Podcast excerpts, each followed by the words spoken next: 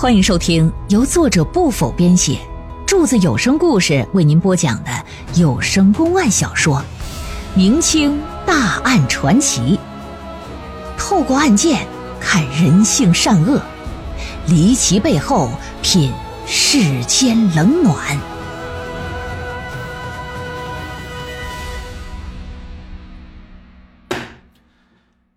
当段知县找到洪喜问话的时候，洪喜就觉得人命关天，到了这个地步啊，我可不能隐瞒了，必须要给我的奶娘讨个公道，我也得让碧园那禽兽不如的畜生得到应有的惩罚。于是乎，这洪喜就把自己将首饰拿给吴婶娘，再让她于昨晚转交给碧园的事儿，汤汤汤汤就说了一遍。段知县一听，心说：“这啊，还有意外收获呀！赶紧吧，让衙役前去缉拿碧园。”带到县衙大堂之上，知县就询问说：“碧园呢？你是否于昨夜杀了吴婶娘？”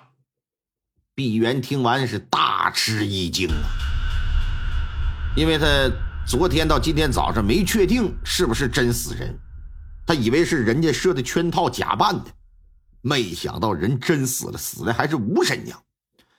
震惊之余呢，显然不可能承认是自己呀，我不是杀人凶手啊。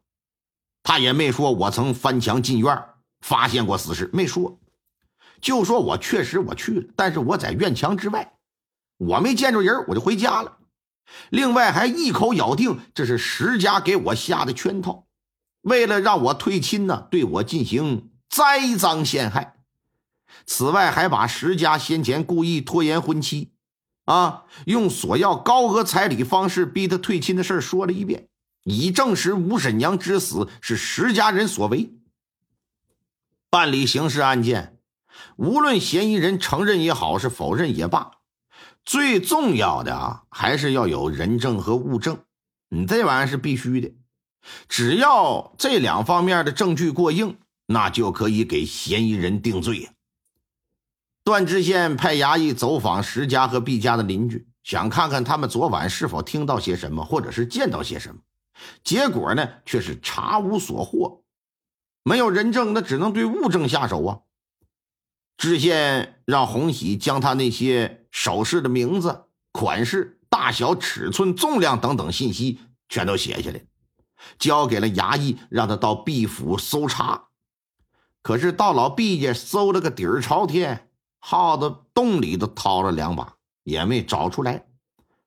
你这既没人证，也没物证，毕元又是个有功名的秀才，段知县也不能对他私自用刑逼供啊。另一边呢，在石家也没有查到什么有用的线索，但石家对于案子却盯得很紧。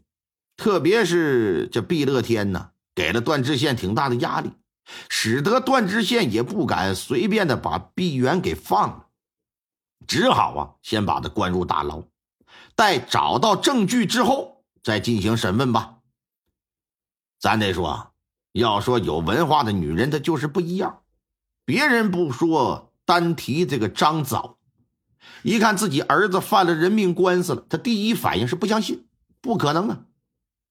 没有人比自己了解儿子，绝对不可能为了钱财去害人性命。如果说儿子只是个好财、穷凶极恶之徒，迟迟娶不上媳妇儿，那他早就去干杀人越货的事了，怎么可能等到现在？而且洪喜让吴婶娘转送首饰，是在帮他呀，他又有什么理由去杀害人吴婶娘呢？这里边显然是说不通啊。虽说觉得儿子是冤的，可是张枣啊也没跑到县衙，说是又哭又闹又喊冤的。他知道石家已经认准了，就是他儿子所为。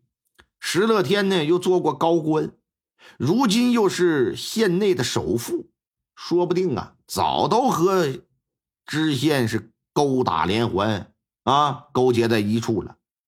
他如何能斗得过呀？一富人人家，你喊冤有啥用啊？利用到大佬给儿子送饭的机会，张枣又当面确认了一下这个事儿，说：“儿啊，你跟娘说实话，人到底是不是你杀的？说实话。毕元一听，举起双手来说：“娘，我没干过那种事儿。你儿子我是什么样的人，你还不了解吗？我怎么可能干这事儿啊？一定是石家人所为。那也倒是未必。石家一直想悔婚退亲是不假，可是为此却害一条人命，还是将石喜一手带大之人，你觉得可能吗？那那娘，那你的意思是？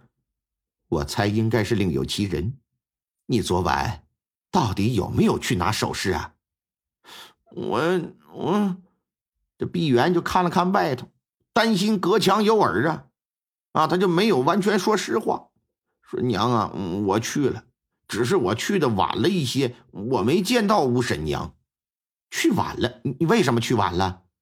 嗯，昨天下午离开家，我出去闲逛，我在路上遇上朋友司徒登了，他看我有喜事儿。完问我什么事儿，我就跟他说了。他听了说这事儿得值得庆祝，拉我到他家吃饭喝酒。结果我喝醉了。等醒过来的时候，已经快夜里十一点了。我这才想起了和吴婶娘之约嘛，我就跑到了后院墙。可等了半天也没等到，我就回家了。张早一听，不由得眉头紧锁，心说：“我这傻儿子，你也太实在了。”这种事儿怎么能和别人说呢？你这不是没事找事儿吗？